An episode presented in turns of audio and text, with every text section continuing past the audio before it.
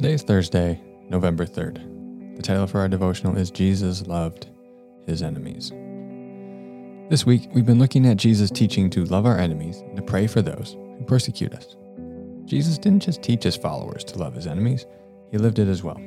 He did this in a number of places throughout the Gospels. In Jesus, who is the full revelation of God to humanity, we see God's mercy towards even his enemies. Today, we're going to look at a few of those examples. First, he not only taught the parable of the Good Samaritan, which makes the point that even one's most despised enemies are indeed our neighbors, whom we are called to love.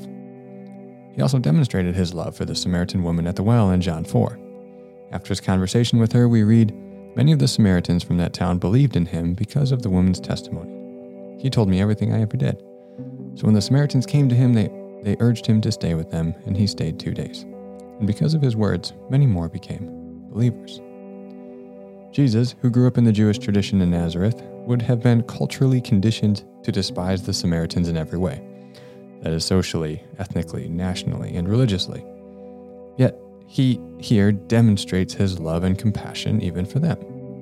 He provided her and many others in the town with living water that wells up to eternal life. In Mark 5, Jesus demonstrates his love and compassion for even the Gentiles in his deliverance of the Gerasene demoniac.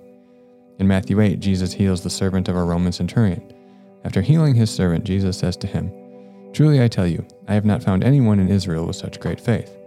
I say to you that many will come from the east and the west, and will take their places at the feast with Abraham, Isaac, and Jacob in the kingdom of heaven.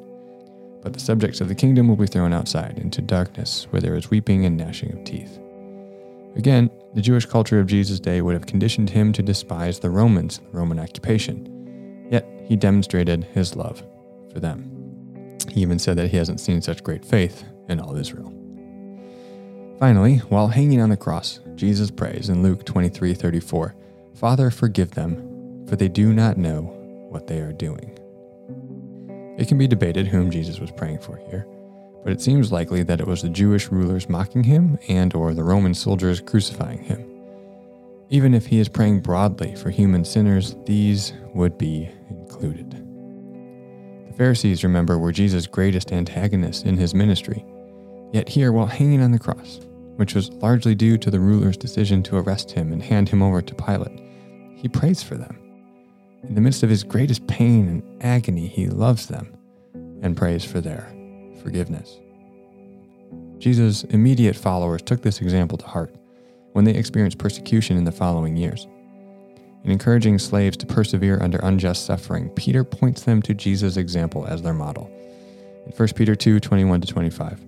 To this you are called, because Christ suffered for you, leaving you an example that you should follow in his steps. He committed no sin, and no deceit was found in his mouth. When they hurled their insults at him, he did not retaliate. When he suffered, he made no threats. Instead, he entrusted himself to him who judges justly. He himself bore our sins in his body on the cross, so that we might die to sins and live for righteousness. By his wounds you have been healed. For you were like sheep going astray, but now you have returned to the shepherd and overseer of your souls. Today I have some additional content that I'd like you to read and reflect on.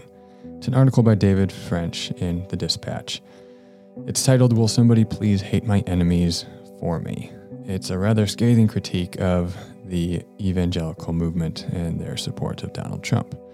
I would encourage you to give it a read and to reflect on what he talks about here because of all the articles that I've read or linked you to, none of them, I think, uh, surmise the main idea that I want to communicate in this campaign better than this article here. So head over to the devotional page and give it a read.